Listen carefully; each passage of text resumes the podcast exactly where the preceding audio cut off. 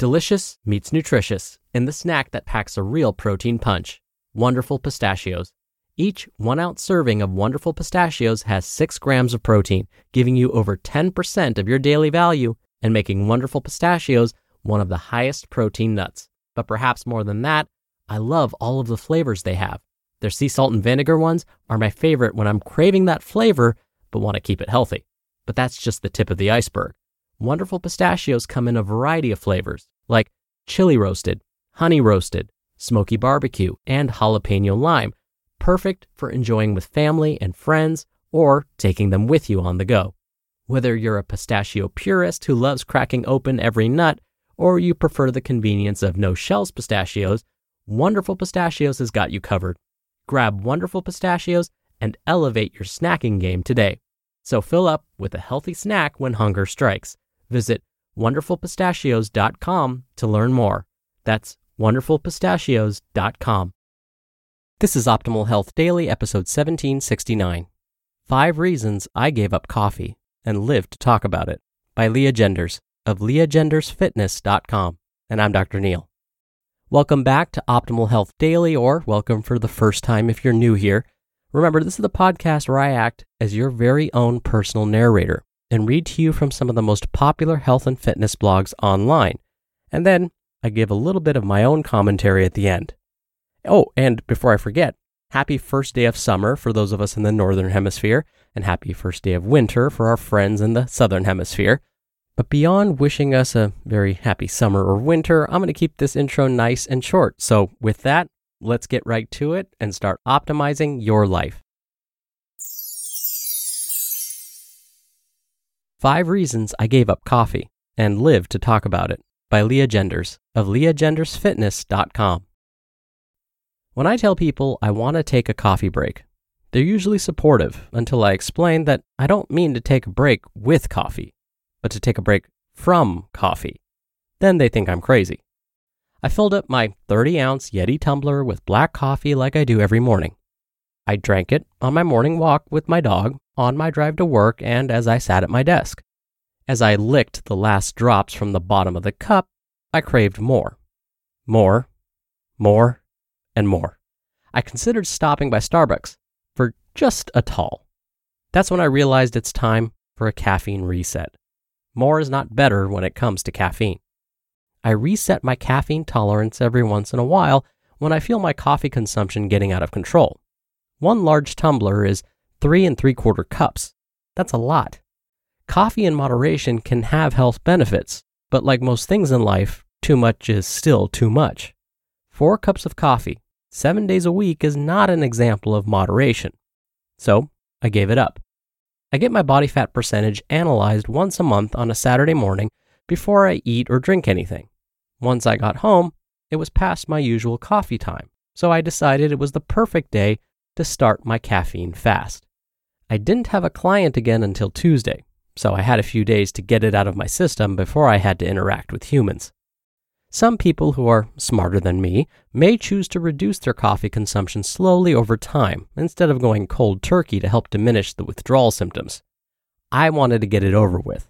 I went cold turkey from all to nothing. On day 3 of my caffeine reset, I felt like I was dying. Symptoms included a headache, foggy brain, low energy, feeling tired, and crankiness. I didn't realize my dependence on it until I took it away. I posted about it on Facebook in an attempt to entice internet sympathy.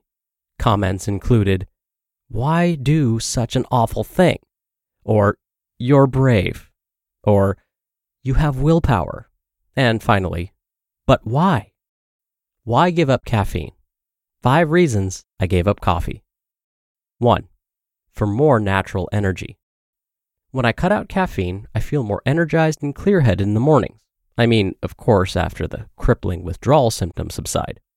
When my body adapts to my regular supersized coffee consumption, my caffeine tolerance goes up. Then instead of drinking coffee for an energy boost or a pick-me-up, I need it to feel normal. I wake up in the mornings feeling like a zombie until I can pour coffee into my mouth hole. Once I'm off it, I wake up feeling clear-headed and ready to tackle my day. 2. To develop healthier habits.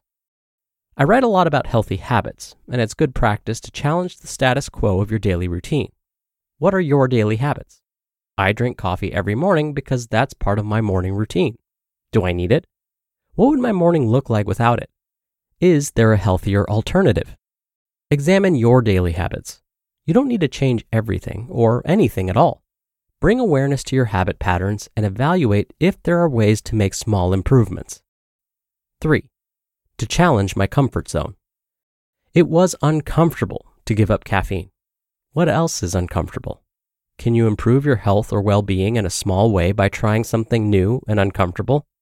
Look at it as an experiment to discover something new about yourself. I learned I had a full-blown dependency on caffeine.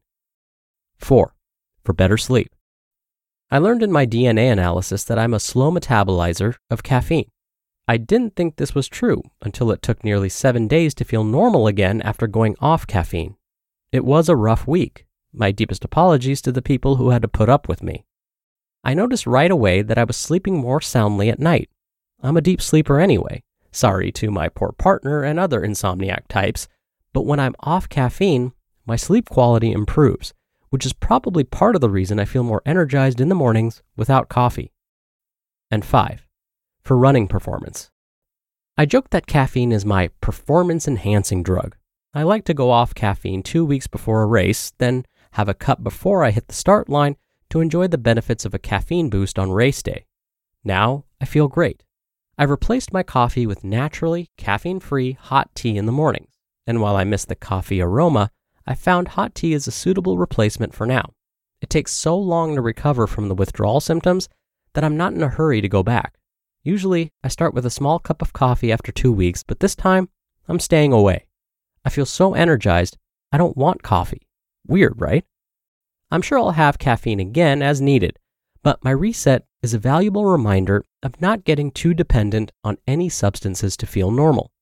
I'm certainly not suggesting everyone give up caffeine. I wouldn't do that. I don't want you to hate me. There's nothing inherently wrong with regular moderate consumption of caffeine, but if you find that you're pushing the limits of normal, it may be time to take a temporary break to rest your tolerance. It's a good practice to examine any of your automatic behaviors, also known as habits, and look for ways to improve them if possible. Do you think I'm crazy? That's okay. Most people do.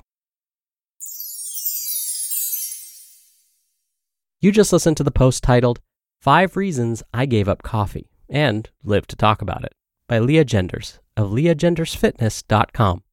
When you're hiring, it feels amazing to finally close out a job search. But what if you could get rid of the search and just match? You can with Indeed.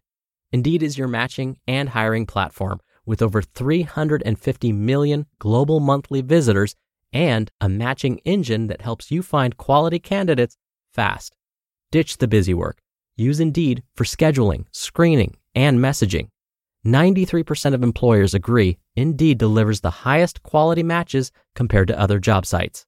One of the things I love about Indeed is that it filters out incompatible applicants. So when you're hiring, the process is much faster and you only have to consider applicants that are already likely to be a great fit.